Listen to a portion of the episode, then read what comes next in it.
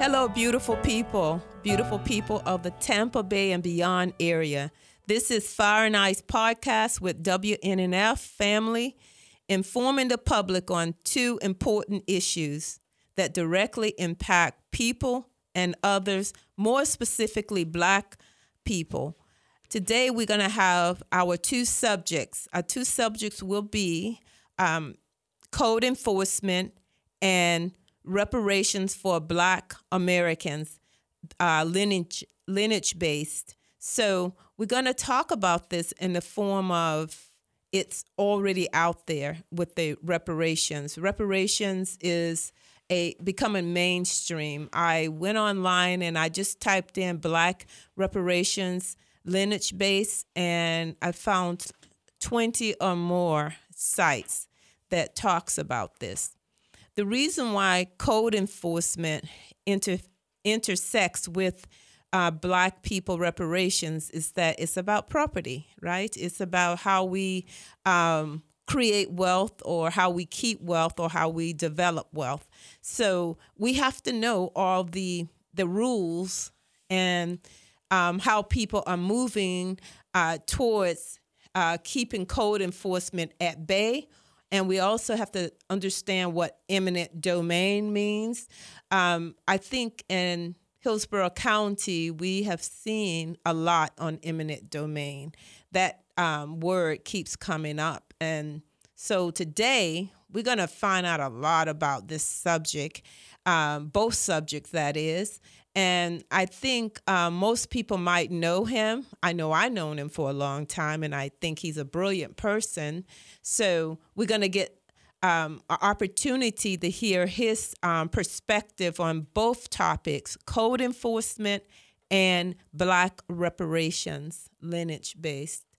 So please, um, I'm going to ask uh, Mintesnot to introduce himself, give us a little history, and um, tell us why he's here today and what and why he thinks it's important that he share his information with us. Please go ahead. All right, this is Mintesnot. Some people know me as Tony Daniel, and some people know me as Crunk Man, just like various names. I'm here today to talk about, as the host said, code enforcement and reparations. Those are two very, very important subject matters for African people. And the reason it being important for African people is that for 623 years, we've been involved in a process where we have been dispossessed and underdeveloped. That's something key that we have to know that from our civilizations or our societies, our structured societies, all the way back from the 1400s to right now today, those societies and civilizations have been interrupted in a certain way that it's we just haven't been able to rebound from it in any way whatsoever. So if you just think in terms of irrespective of what they say to you, because sometimes they say when you try to explain African life, they try to they try to give it back to you by saying, "Oh no, like you can pull yourself up by your bootstraps, you can do this, you can do that, you can go to school, all these other things that you can do." But the reality is, um, there's 623 years ahead of us because for 623 years, and that's including right now today, all of their institutions have been just uh, they they've arrived at a conclusion where they have they're going to lock us out of everything. They're basically going to lock us out from education, from opportunity, from health care, from employment, whatsoever it may be. And once again from housing, from land, from anything you can think of. Like we have to struggle to just try to get the basics. So I wanna I wanna just interject here and ask you to because you know America have sold this American dream. And American dream is about property, land, owning a house to create generational wealth. I want to focus on the code enforcement, if I may, and how you can help us unpack that. You know, um, what has been from your perspective, what have been some of the um, nuances in black people acquiring wealth when it when they intersect with code enforcement, with land ownership, and just in general, please. Well, basically, what you see is a lot of times people try to explain code enforcement as if it's a individual or personal issue, but in reality, it's not. There is a history of African people being dispossessed of our properties, and it goes way back, way back into the 1600s and all through. If it's you know, when they talk about Black Wall Street, when they just talk about different things, Rosewood, Florida, and many other cities that they can talk about that where you have white nationalist organizations like the Ku Klux Klan, the white government just go through and just run everybody out of the community. So that's part of the history of white people having uh, setting a, a, a standard and dispossessing African people of our properties. Now, what they've done is they've elevated that game and moved it out from in the hands of radical white people and placed it right in the hands of cities, counties, states, and the federal government. So anytime you see white people think that African people is acquiring property in a certain way or in a certain neighborhood, then they come with the code enforcement. They come with the harassment. And it's real harassment. The harassment is real. So so, so I, I I just want to um, make sure that we understand this can happen to anybody. Yes. Um, it can happen to anyone, and I want to make sure that we we need to understand how do we identify when we know that um, code enforcement is infringing on our rights to hold have own property or to hold on to property. What is it that um, stands out because you know you might see a note and you might toss and say, "Well, that don't uh, pertain to me." So, what should we pay attention to? Well, for one, you must pay attention to that note. Mm-hmm. When you see mm-hmm. that note, pay mm-hmm. close attention mm-hmm. to it. In many instances, what code enforcement is doing, if we want to bring it right down to that level, in many instances, when they're approaching places in urban areas in the inner city, they're doing so illegally. In many instances, they come in on your property illegally. And in many instances, when they're giving you the note, if you want to call it a note or a notice, okay, or a violation, a code violation, in many instances, if you investigate it, if you look at it carefully, you would see that they're probably giving it to you illegally. And it's something that they're doing that's not right about it. But what they're familiar with, they're quite familiar with um, people just desire, will, or ability to respond. And and knowing that in certain areas that they operate in, they know, hey, like they're not gonna go down and get an attorney. They not there's certain things that we can't do because we can't afford it. So they know they got you right there. So at that point they're bullying you, like, oh, like you've got a car parked here with no tag and all this other stuff. You've got something in your yard that need to be removed immediately and whatnot.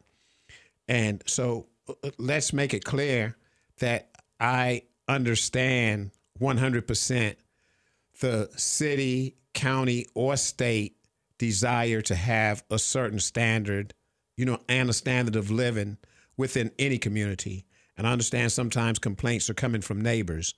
But I think, you know, and this is very important, I think that cities, counties, and states can have a better approach at some of the things that they're doing.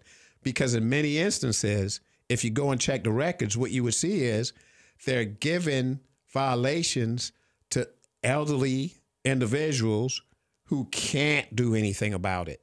And or individuals that economically disadvantaged who can't do anything about it. So sometimes there's something that do need to be cleaned up. It's something that is an eyesore is something that needs to be addressed.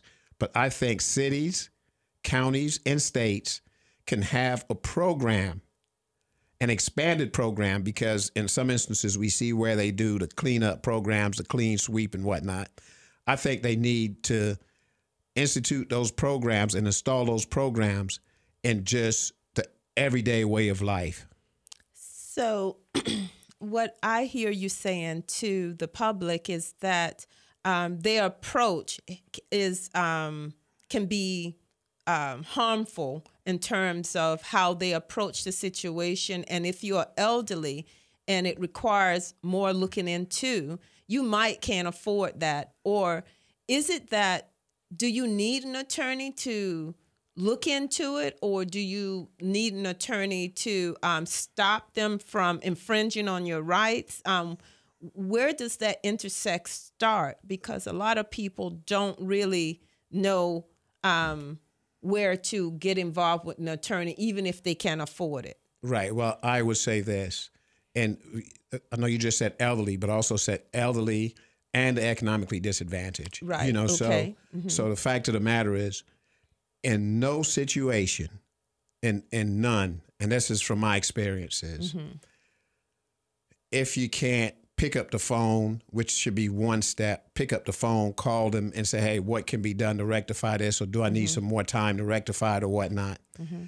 If that is escalated to another level, it's so difficult for you to fight against City Hall because they have the professionals down there, they have the mm-hmm. budget down there, they have the resources, and they have the experts. Mm-hmm. So unless you can go out and get an expert, which would be an attorney that deals in that. Mm-hmm. If the situation is that serious, then you basically operating at a loss. Mm-hmm. You know, so what I say in this city and what I've brought out before, I think not only do it need to be a moratorium and some of the things that they're doing, I think that they need to go back in and forgive some property owners they need to just wipe all the fines off the books, like forgive some property owners, especially the elderly and the economically disadvantaged. Mm-hmm. But but once again, we see from city to city, that's the tactic that they use to just kick off this gentrification. That's that's true. That's where I was going next. Um, because we see a migration occurring. We see now that when it was the white flight going to the suburbs, now the white flight is coming in the urban communities. Right, right. And so, um, do you think that has any impact on why these um, commandeering or um, putting more intensified pressure on um, taking property? And and and one experience, just accidentally, I um, came across. I was talking to a lady down city down to the county building on 601 and she was up in arms a black lady because they had um, provided her mother with a note to say that they was coming for her property. Right. And this was a third generation property. And um, before she knew it um, the, the young lady that was helping her mom they had already offered her pennies on the dollar for the house. And the mother didn't take it but just imagine if she had taken it or signed her name on that um, mortgage paperwork, she would become homeless instantaneously because right. they wanted to have this property so that they can make it, fix it up, and make sure that they are um, providing it for the new group that's coming in. And so we see that a lot we see that a lot that takes on. So, what do you think about that? Is that happening a lot? Do you hear that? Well, I think that's one of the that's one of the factors that goes with code enforcement and gentrification goes hand in hand because they start putting that pressure down on you with the increases in the property taxes and also the increases in the fines and the code violations that you see that's happening.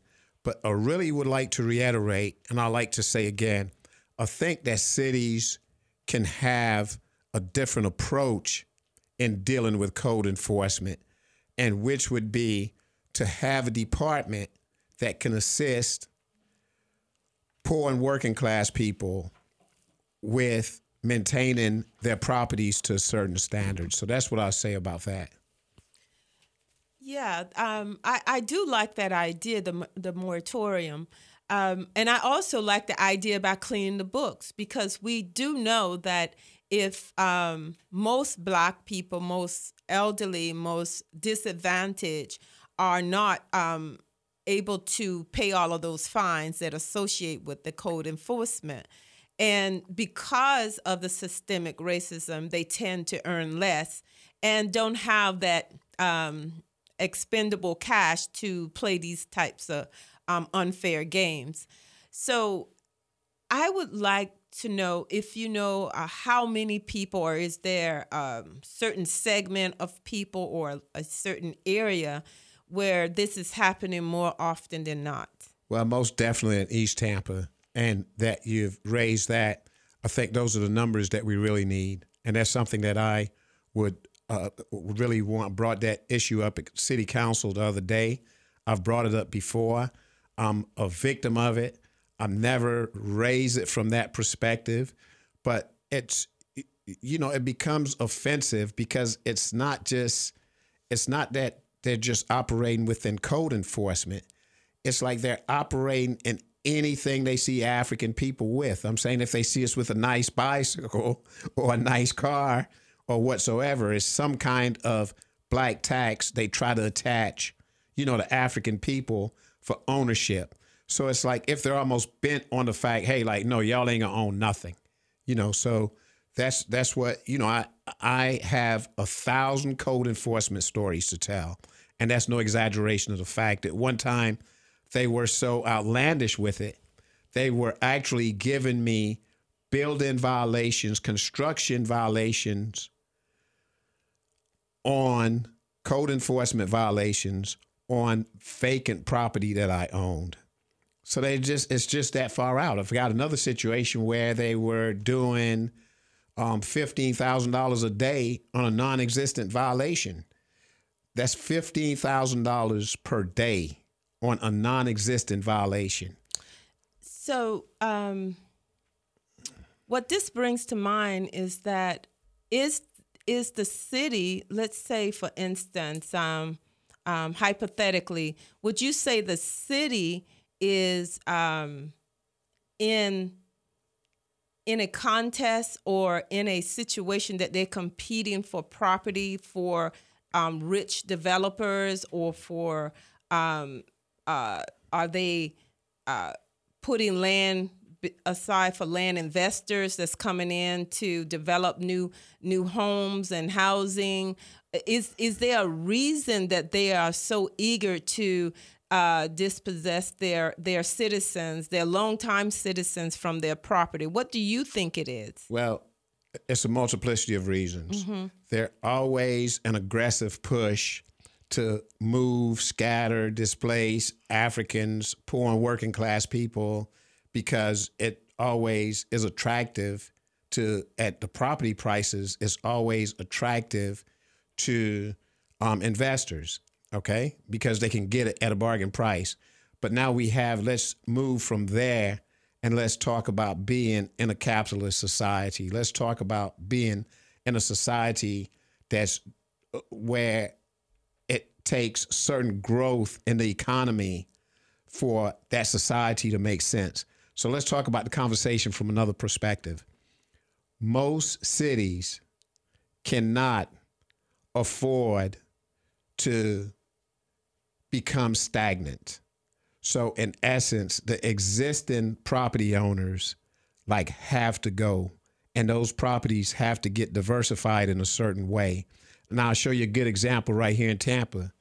Right there in Tampa Park on Palm and Florida Avenue, no, on Palm and Tampa Street. For years, there were a whole row of houses, just old houses down in that whole area that whole area from Palm and Tampa Street over to Palm and North Boulevard. So you can just, if you just think about it, probably between everyone being grandfathered in and whatsoever the case may be, senior citizens and all that, probably in each property over there, they're probably collecting anywhere, let's say from $200 to say $1,000 in property taxes. But now, specifically on the corner of Palm and Tampa, Tampa, Tampa Street, there's a building there that replaced the two houses, And I'm sure that building is probably where the two houses that were there, it was two old dilapidated houses, probably was doing, you know, 150, 200, 500, 1000 dollars in property taxes. But I'm sure those two buildings that's there now is doing probably anywhere from, you know, I'm being conservative with it, say 300 to 500,000 dollars, you know, in property taxes with the same uh, using the same set of property. So it's very important to know and not being naive about it. As a business person, as an elected representative of a city, uh, as a mayor, as a city council representative, as an urban planner, people have to look at their cities and say, hey, what can we, how can we diversify these properties and how can we evolve them and advance them to the point where it have a reasonable tax base and where it makes sense. So, um, okay, that's well said, and I think we all understand business um, versus capitalist society. But I also like to bring into space that a lot of the cities offer these big land investors and businesses zero taxes. And so when we talk about that, we have to say, okay, if they're paying zero taxes as that their package bonus to move to Florida or move to Hillsborough County, they also land that expense on their citizens and sometimes their poorest citizens.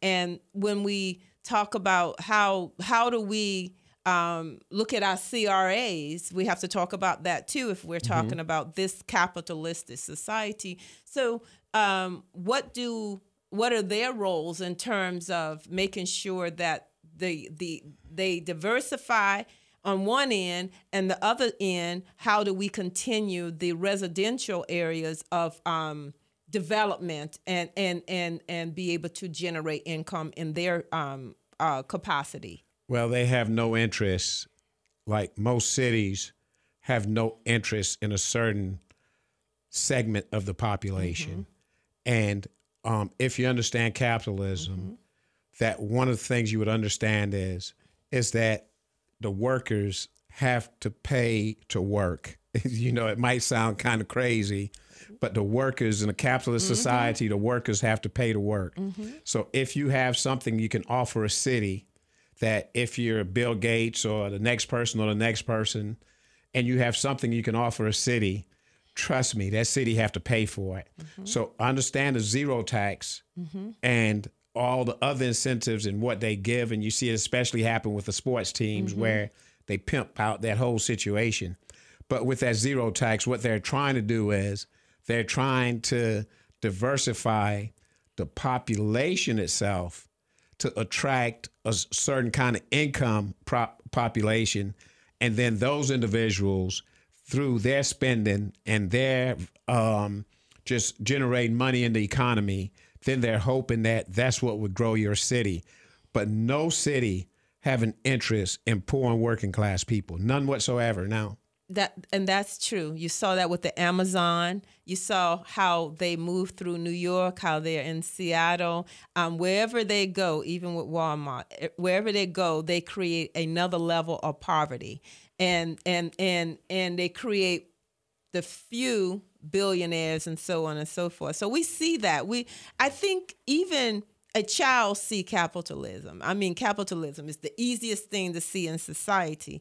But and and our society continue to shift and and people tend to go up, few go up and a lot fall out. So I'm going to kind of um, segue into let's get into reparations. Let's talk about um, all of that that um, that is not uh, has that has not been paid or has not been even noticed to pay and can it and can it um, come in our lifetime and how soon can it come and let's talk about the black american reparations that it seems like they've forgotten about it because all the other reparations been paid and and started out to pay even reparations to people that are not citizens and so let's go ahead and talk about that, please. Well, I know like when you say reparations mm-hmm. and then you also tied in the same sentence with the black American, mm-hmm.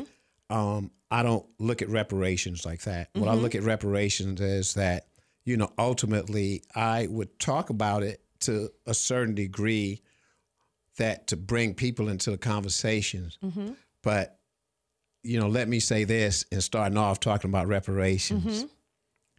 Every single African man, woman, and child on the planet Earth is owed $3 million from governments and private businesses.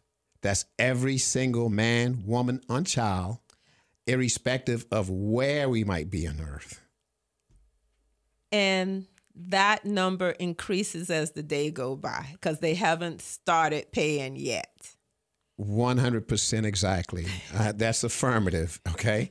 And that's what, if you notice from way back, I've had shirts where it say 600 trillion. Like right now, my shirts say 623 trillion because it's based on 1400. That's what it's based on. It's based on their doctrines of discovery, their empire, empire competition, empire expansion, colonialism, capitalism, imperialism, all these things that have affected us adversely and we have gotten nothing for. And then that's one thing I want to adamantly say to anyone because you said in our lifetime, you know, we have a duty and responsibility. You know, I've been involved in the reparations movement for decades, decades and decades. And um, say, going all the way back to Queen Mother Moore. But one thing I would say is that we, as the adults and the conscientious adults in our society, we have a duty and responsibility to lay that groundwork, lay that platform, lay that foundation. And if we say it's already been laid, we have a duty and responsibility to keep building on it. And we cannot let anyone think, no matter what, because people try to discourage you. You know, when I talk about reparations, people say just all the weirdest things ever that has nothing to do with nothing. But the reality is, if you would think that on my honor, that I would allow my parents, grandparents, great grandparents, great great grandparents, everything that what you did to starting back from Africa, and think that, okay, like y'all supposed to build this wealth and we supposed to just walk away and say, okay, yeah, well, we're to start over today. That's not to happen. We're to get paid. Right. So um, I like the way you described it. Um, I support the way you described it. Um, and for me, I look at reparations as it's long overdue. Um, I look at reparations as cash plus plus plus plus There you plus. You know, I I I think that um, no matter who you are, there's a reason uh, for Black people being in this state, and it is um, from the beginning of 1400 going forward 1400. going forward. so, um, and we need attention and we need action to it. And you know what else I, I, I agree with? I agree with the fact we got to take charge of that because the politicians that we, I mean, people put their investment in or their hopes in have long time kicked it down the road and it hasn't really meant, meant much to them. And I like how you describe that.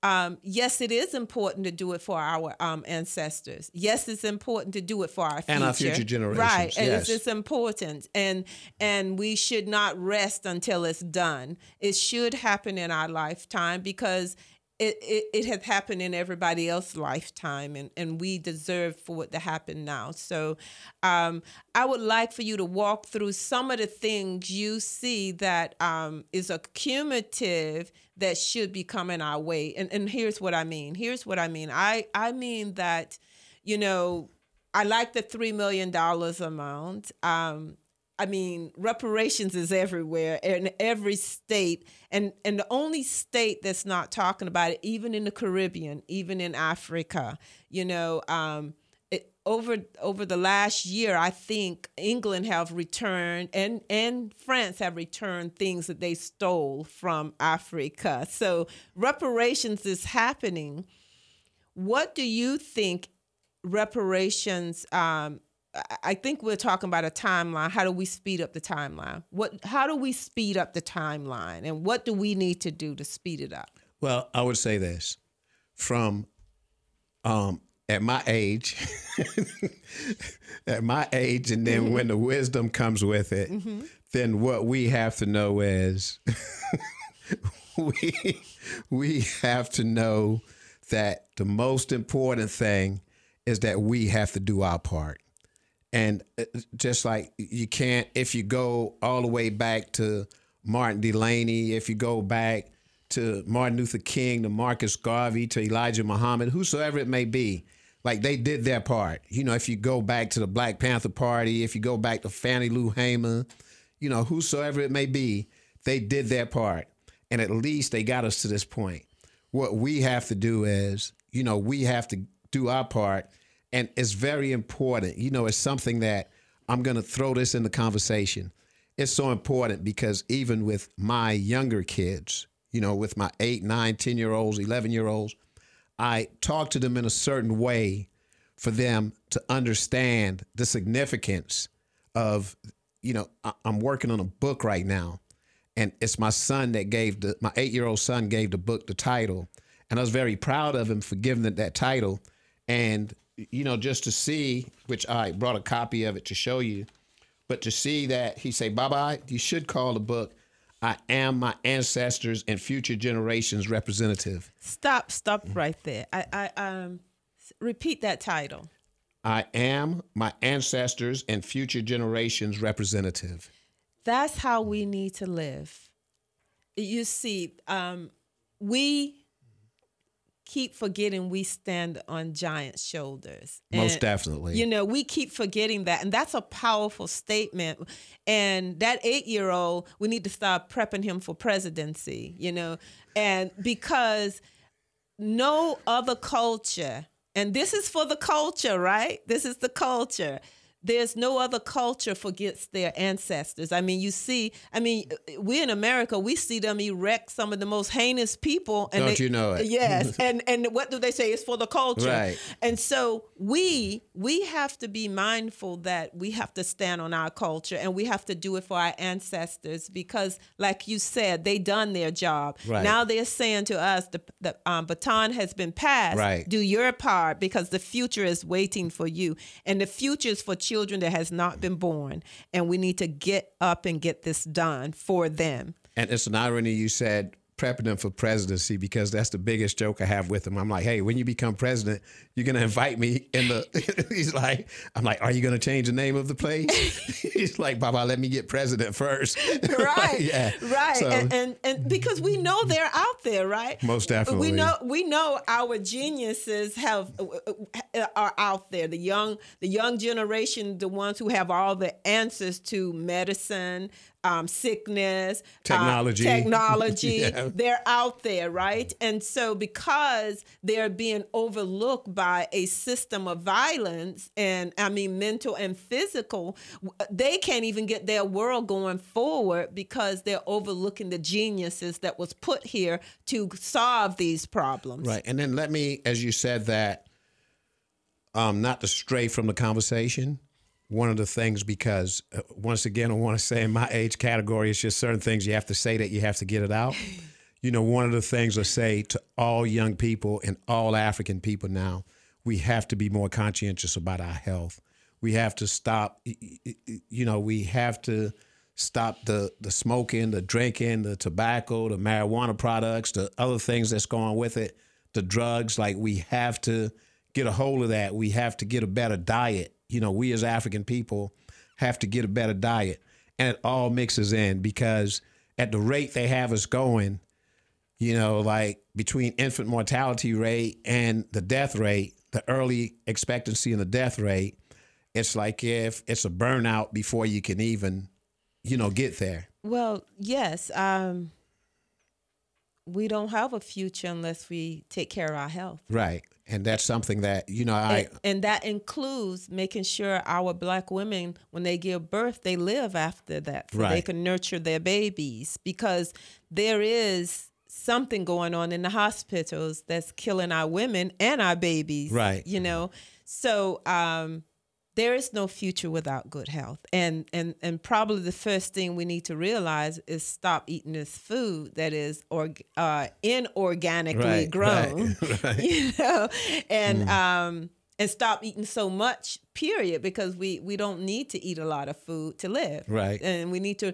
um, get off of all those a- a- adjectives Additives. yeah and we need to get uh, away from medications and you know we just need to we need to really consider who we are. And we we are we're from mother earth and that tells us that our body is our healer. And and that's something that you know I like to say as much as I which is reparations again. Most we're still talking about reparations. yeah reparations we're talking about reparations. Right. You know so one of the things that I like to say um, because you alluded to it you say well reparations mean cash it mean other things and other things and other things and it really do. And when we talk about reparations and talk about paying it we're not talking about in a slick way where they're devaluing the money. So if they give you three million dollars then the three million dollars is worth a hundred bucks. Like no we're not talking about in the system like that.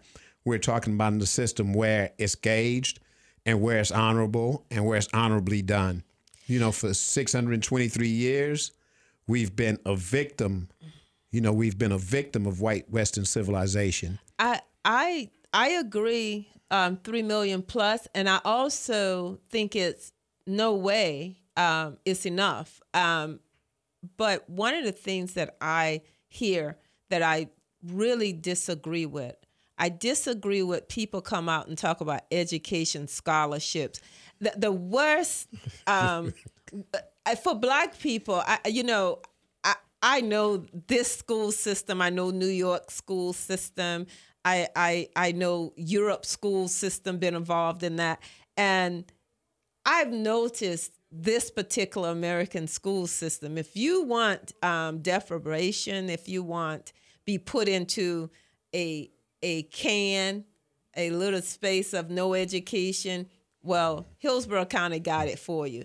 And and what they do, what is really shocking about this whole school system is that you have leadership leadership that look like you and I um, telling the public that, oh, we're doing this, this, and this for these kids. And yet, you don't have no white kids there you're doing that for. You only doing that for those black kids. And you just said over 51 as high as 60 uh, percent can't read. So if they can't read the bare necessity of education, you have failed them if they can't read. So how is it that you're preparing them for life? How is it that you're giving them the skills they need but because a black person at the top level telling you, yeah, we're doing it, we're supposed to believe it. Meanwhile, um, our kids are constantly dropping out of school. They're constantly being incarcerated. Um, if sometimes, if you look at some of our kids, they have had uh, more education of the Jack Center than actually the classroom. Right. You know, so you know, so they're telling you get these these and, something else too. I I, I like to say about because education is a key for me. I, what I like to say about education is that what about this? When you have your top official, where the average salary in, in Hillsborough County is probably between forty five and sixty thousand, but your your top officials make a hundred and sixty, almost two hundred thousand dollars to tell the public that they're not educating black kids, that they are educating black kids. So you got a nonprofit institution with a lot of top officials are involved in propaganda. So what are the public going to do about that? And this is a public issue that is it has the propensity to devastate the black generations to come. Right. Sister, you know, let me say this. I think that that's built into the system. And the older, you know, just don't want to throw age out there, okay? Mm-hmm. But I want to say the older you get, then that's the more you understand that because even in my lifetime, from going from where I used to be and my beliefs and where I am now mm-hmm. as an older person and mm-hmm. uh, understanding it better, mm-hmm. then a lot of those individuals, like you begin to understand, hey, like the system put them there to do just It that. do just you know? that, So right. sis, I want to like, you know, not to fall back, but I want to.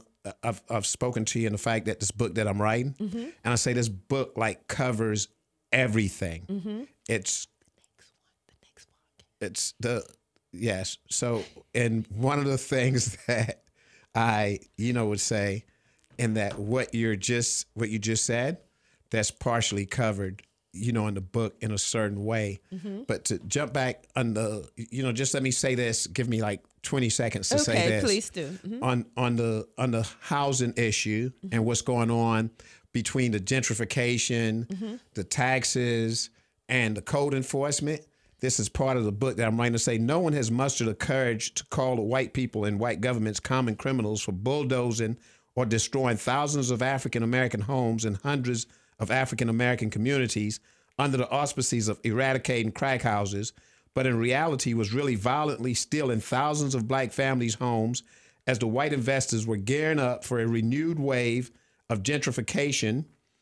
Imagine or envisage the picture in your brain of the city's white mayor surrounded by a few city employees and a selected group of African American community leaders gathered in unity in the heart of the, an African community, decli- African American declining community that is experiencing extreme poverty and homelessness. Now imagine the smart white mayor and the congregation of Negro buffoons holding hands and saying a prayer or offering a few words of encouragement before the hourly paid or private contractor heavy equipment operator embark upon Negro community destruction. No Ku Klux Klan or accredited language needed, and instead of black outrage and opposition, the entire offensive eradication program has black cooperation and black participation. Exactly, and that that is another um, situation. When I I just recently came back from Savannah, and same problem all over America. To, Right. I might add, and here's the other part: they award the contracts to black contractors. Right, yes. Uh, so, um, Well, you know, I want to say something. Let me jump in there.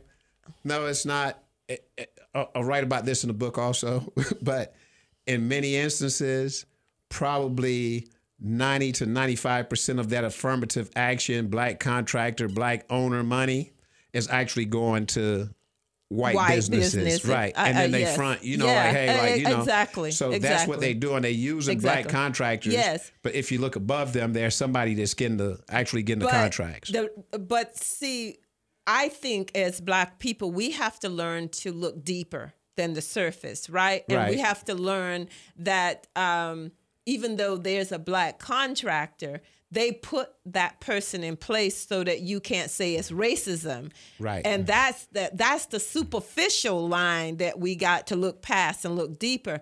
One of the major problems about reparations is that people are standing firm that you're not going to give us um, some scholarship because the scholarship to buy a house first you can't it's not enough in the scholarship. Right. but you can't give us money to go give it to the white businesses that's going to hold the contract over our um, heads such as a mortgage.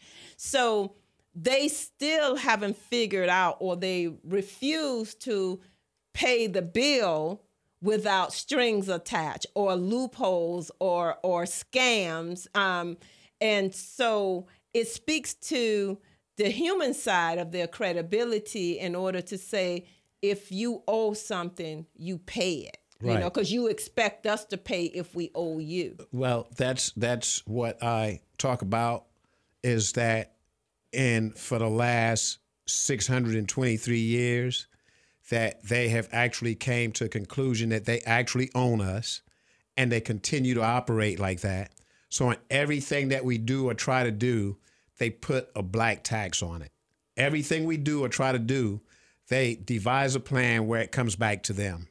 you know, You so- know, um, there was a research, a longitudinal study. I forget the um, the black economic person. He said if today, if they release all the rep- um, the uh, systemic racism, uh, America would earn additional thirty trillion dollars a year right. because of their uh, their um, legacy of oppressing black people from buying or achieving, they also suppress the economy from being very productive. So, you know, and when and the reason why he was talking about it, he was talking about the GI Bill way back Right. when. Yes. Where they, they at first they didn't Africans couldn't get it. Ex- well, th- exactly, and Right. so it, it was it was set there. That's when the red lining started Right, coming yes. into place. And he said, if you just start there alone, America have lost thirty trillion dollars annually because they keep pushing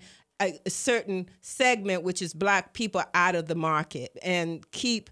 Um, because of they're doing that, they're losing tremendous amount of money because there's a cost to racism. There's a cost to systemic racism. So there's also a study, um, studies out there that s- show them how you can't compete with the rest of the world because you have a, oppressed a certain percentage of your people. Well, let me let me um, just speak on that a little, um, which I can make the comparison again when we say about what's going on in urban areas and the gentrification. Mm-hmm. To them or the people that's trying to get it, it's no cost to them. They're increasing their they're increasing their net worth, and so the fact of the matter is, whatsoever cost, they see it as being minuscule in the sense that if you know let's use the cost of the prison industrial complex. They are willing to pay that price if it's 20 30 40 50000 dollars a year to keep one african incarcerated. They're willing to pay that cost because on the other end it balanced their society in a way that they see it the way they can grow it and the way that they don't have to share the resources. They they really don't need any competition for the resources. And so they don't need in a situation where we're educated where we're industrious where we're wise. They just need us in a situation where they can collect black taxes off of us and have us as a certain kind of wage slave that where it always looked like we're indebted to them and we're always in their good or bad graces that they can do anything they want to do with us. and also to track us, right? Because one of the things when you look at the black codes, the black codes said, you know, we we we can't let them grow their own food. We we we can't let them two or more congregate, and we can't teach them to read. So when we look at that, that has only grown to be more of a a, a uh, emphasis on how they treat us as human beings, and and they one of the amazing things that they have managed to do is when we had all the skill, we built America, we built other societies, we had all the skills. They have used their education system to strip us of generational skills.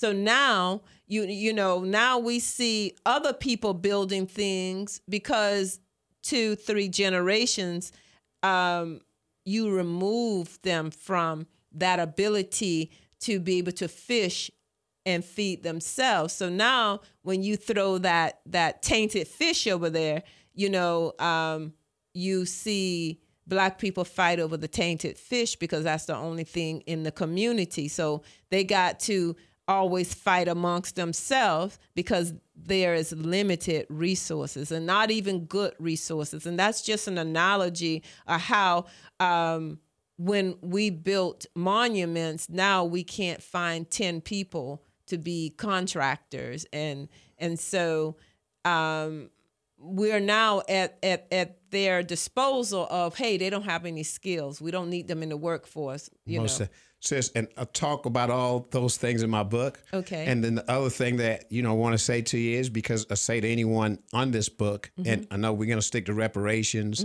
and the code enforcement Mm-hmm. situation, but uh, I think that this book is so all encompassing, and as you say, in tracking us, one of the things I say in the book is. Why do you think that the police departments nationwide conducts over 100,000 daily or approximately 1 million proactive engagements with African Americans on a weekly basis That is approximately 52 million physical engagements white law enforcement have with African Americans on an annual basis, or equivalent to at least one stop or physical contact with every African man, woman, and child on American soil. So, and then I go on to talk about that's the physical engagement. I go on to talk about the artificial intelligence engagement Mm-hmm. where they're tracking you millions of times a day. You know, I'm talking about one person through the computer because you know the computer can carry on billions and trillions Mm-hmm. of functions. So um all those things are very important, but one of the things that I really want to get back to and want to really say if it's about the reparations, if it's about the education, if it's about the code enforcement, I have to say because a lot of times people don't say it. We as African people have to take on a certain kind of duty and responsibility to step our game up, to start saying positive things to our kids and our people as we see it. We have to, you know, we have to get our health right. We have to stop the glorification of the marijuana, of the drugs, of the alcohol, of the fashion to a certain degree. And we we have to know how to draw that line between what's culture mm-hmm. and what would be you would say the Stockholm syndrome that where we're fascinated with being abused and think it's cool. Like we can't keep calling our women derogatory names. We can't keep calling ourselves the N word. We can't keep using that N word in reference to ourselves. It's just so many things that we have to just like really do that introspective and grow, you know, really start growing. Like, you know, so, you know, I'll say uh, anytime I see people or have contact with individuals now, it's anything that I try to tell them that's positive. Right. You know, that's just like, hey, like for the a positive nature of it to just leave something, you know, in that person's brain and their mind, like, hey, look, like, uh, and that's, you know, irrespective of what they're doing. Like, not tell young brothers and sisters, like, you know, I'm like, hey, man, y'all know that marijuana and that liquor, you know, that gives you like cancer. And they're like, what? I'm like, yeah, like, you know, it's, hey, man, you see all these dialysis machines and, and labs around the African community. I, I want to say that um, how do we get here, right? Where we, um, it seems like we're our own worst enemy, whether it's from how we eat our food, how we drink, how we participate in this economy. Um, you know, reparations is definitely something we need now and for the future but we have to make sure reparations continue to build once it comes Most to us. definitely. yes and and um i have to say that um home ownership is important but we have to save the mind body and spirit first before we can understand the valuable external things that we need to go into the future. And so I will ask, what do you think um, is needed for the black man, the black woman, the black family um, need to do to go back to the center and and and reset ourselves and get on the right page and and come together? Because one of the things I like about reparations is that reparations, uh, uh, the black nation all agree on the re- reparations, whether we here in America, in the Caribbean, in Africa, around the different world, Brazil, New Zealand. right? You know, Australia. Australia. That's one thing. So that energy, how do we culminate more of that energy to to to help us, you know, become who we were intended to be, the greatest of all? So how do we get there? Well, you know, let me say this, and I want to be clear on this because I heard you say something about being our own enemy, and I, I never agree with that in no way whatsoever. Mm-hmm. That's fine. That's there's good. Mhm. there's there's been a 623 year systematic Mm-hmm. program to keep African people like 100% oppressed, I, I agree with and that. And it's it, it's in many instances like if you stop and think what happens to African people and how we live and what we've experienced, it's just like amazing that we're here walking around I on the earth. you know, it's that. I amazing. agree it's, with it's that. amazing. Like, Yes. So I think that you know I would say this. I would say first and foremost, it's a big battle. We're fighting a 623 year battle. So it's not, don't think it's like, okay, well, because I know something now, then everybody else should, you know, know better or they should, they can see it too. That's something I always talk to my um, close friends, associates, and family members about. Hey, man, don't use yourself, you know, as a gauge. Don't personalize it because um, when you try to say where you are to try to say you're ahead of the next African, then it's some people that I know went to school with us. That's like, you know, white people. That's like way ahead of us. Like we never see anymore because they're so far ahead of us and they have that generational wealth. They have the white skin privileges. They have additional opportunities when they make mistakes. And they probably never seen that prison for no protracted period of time. So what I to answer your question, it's it's no one simplistic answer.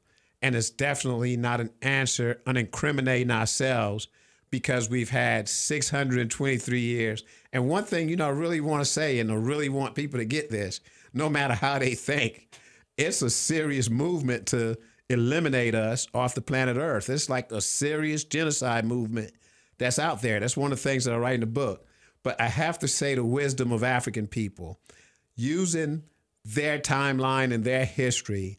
If they say 20 of us was brought here in 1619 or 1620, and now we're probably 50 million strong. And if they say when they got here it was like 100 million, 100 and some million um, indigenous population of the Indians, and now they're only 9 million strong, it tells you something about the African. And to not jump topics because this is something else I write in my book. They're hard in this abortion thing right now because they know our numbers, even with whatsoever they're doing, our numbers are still growing. And they, for a while, had no interest in their numbers growing. So I'm making a prediction that within the next two or three years, you would see it would be legislation out there to give white women and white men $100,000 in cash and benefits for one child. Let, let me um, let me just comment on that. That's not far fetched because you can go to Germany. They're already doing that. Okay, see, you can. I didn't know. Yeah, they already they've been doing that for the last thirty years because Okay. of the, because of the World War War over there killed most of their men. So um, the Turkish people came over and they said, "Hey, you know, we are going to pay you to have children," and so. Um, uh, we're going to pay you to be German citizens. We're going Right. to give you fam we're going to give you money for your family. Your your the mother gets to stay home and we're going to just um, help gener- grow our numbers. You're going Right. to help us grow our numbers. So that's been that's happening around the world. But one of the things um, i think exponentially we're so far ahead of their numbers now because you know it it it, it it's obvious. I, I i believe that you know the story has not been told yet but that census thing is not really exactly telling the truth um, about the numbers. But what is prevalent is the resources and the violence that they have. They they own the violence and they own the resources. And so that's what um, we see from them. We if anything the violence is unbelievable you know Most definitely. Yes. And that's uh, once again, you know, I don't want to, um, uh, uh, uh, you know, I want to say this. You know, I'll advise individuals if want to learn more about reparations. You know, if you want to learn more about the black family, if you want to learn more about our duty and responsibility, how we should conduct our lives, I say to um, when this book come out to make sure and get this book. I'm not here promoting the book, but I just it's just interesting in all the things that you've said, even like the personal things. When you say, "Hey, like sound like king status," that's part of what you know. Like, hey, I'm right there. I'm right there with you. You know, and I always say that for some reason it always looks like if the African brains are connected in a certain way. It's because you're saying these things, and I'm like, hey, look, like, um, yeah, you know, I've been thinking about those things too, but I've just like took the time to put it down in paper and to say, hey, then I'm gonna get out there and promote it that way. But it's incumbent upon us to teach our kids about reparations, to let our family members and our community and anybody who can hear us, let them know reparations ain't got nothing to do with welfare. Reparations ain't got nothing to do with y'all can get food stamps or y'all got this or what whatsoever. No, reparations have to deal with reparations. And we have to keep that reparations conversation honorable. We can't let it devolve into those areas of right. So, so um, reparations mean to restore. Exactly. And so um, it is yours, and you need to get on the bandwagon and let's go get our reparations. Let's go and get our reparations. Yeah, that's what we need to do. So, what I want to um, ask you is to how can we reach you? How can the public reach you if they want to share some information or just just continue this conversation? Although I know you'll be back, but I want you to um, if they have an email, if you have an email that you want to um, hear from people or um, talk about this this um, interview here.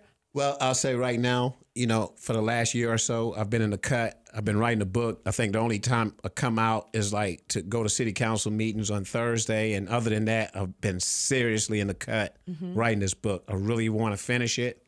And um, I want to say you can look at, you can Google Tampa reparations. And that's one of the things, one of the places you would see what, you know, I had to say about that, what we're owed.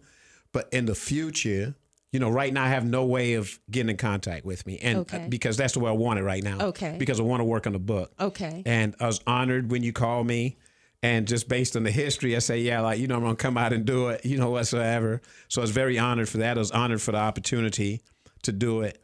But in the future, uh, the the book's gonna be out. We're gonna be talking about reparations more. I got the reparations T-shirts coming. And um, I just like what you just said. We want our reparations, and I've um, got to pay it. But um, but in the future, it will be ways that where we can um, have a communication uh, line open. That whereas we can engage in conversations concerning reparations okay. and other things, okay. but for right now, it's no way to contact me. Okay, so please give your name then, so we'll get this in our heads. All right, the my my, my um, you know, some people say my slave name is Anthony Daniel. They call me Tony Daniel. My African name is Mentiznot. That means anything's possible. It's Amharic. An Ethiopian brother gave me that name. Shamsu, brother I used to work with, that gave me that name. And um, he said it was based on how he watched me maneuver that he say, man, like anything you try, like you can always do it. He said, I'm going to give you the name Mentiznot. It means anything possible. And so I love the name and I've adapted it in a certain way. And then my entertainment name is Crunk Man. So a lot of people know me by Crunk Man because they know me for doing events and like for decades. I think, mm-hmm. you know, yeah. also mm-hmm. I did um, alcohol, tobacco, and drug free events that to just have something safe mm-hmm. for our community to do for our kids, for the younger people did car shows, block parties, did other things that was just to just like bring a certain kind of culture, you know, to the table that people can see that we can congregate and just, you know, really have a good time. And that's all it's about. It's just having a good time. It's not about arguing, fussing, fighting, shooting, none of that stuff. It's just, hey, come together and have a good cultural time and have some good cultural fun. So that's what it did like for a number of years. People know me for doing music, still do that. But um, in the future, it will be a way to get in contact with me. Yeah. So um, I like to say thank you. I'm honored. Um, I have always admired your participation in the community, and we we're connected through um, a very important people in our lives over the years, and I will have to say, um, Mentiznot. not yes. is a great person. Um, every time I've met him, and he's kind of like he's like the distant cousin or uncle or something like that. You know, he's always been very nice. Um, when he meets you, you feel like family. You know, so I'm honored to have him here. Haven't seen him in many years, but I'm I'm very thankful to sit and and chat with him today. And I hope when this uh, podcast, Fire and Ice podcast, is released, I hope a lot of people listen to it because it is about the consciousness. It is about the future. It is about what we are actually owed, not given, owed and when you when when we say oh that means somebody did some work and didn't get paid and that we can start out with slavery and all the other ugly ugly things that have occurred over 600 plus years. So don't be ashamed to stand up and say i want my reparations because it is owed to you. And thank you. Um, this is fire and ice podcast and my name is saba baptiste and i look forward to uh, hearing from you and being online next week. So goodbye. Many times I've been told that I should go, but they don't know what we got, baby. They may not see the love in you, but love I do. And I'll stay right here. Mm, sweet, sweet.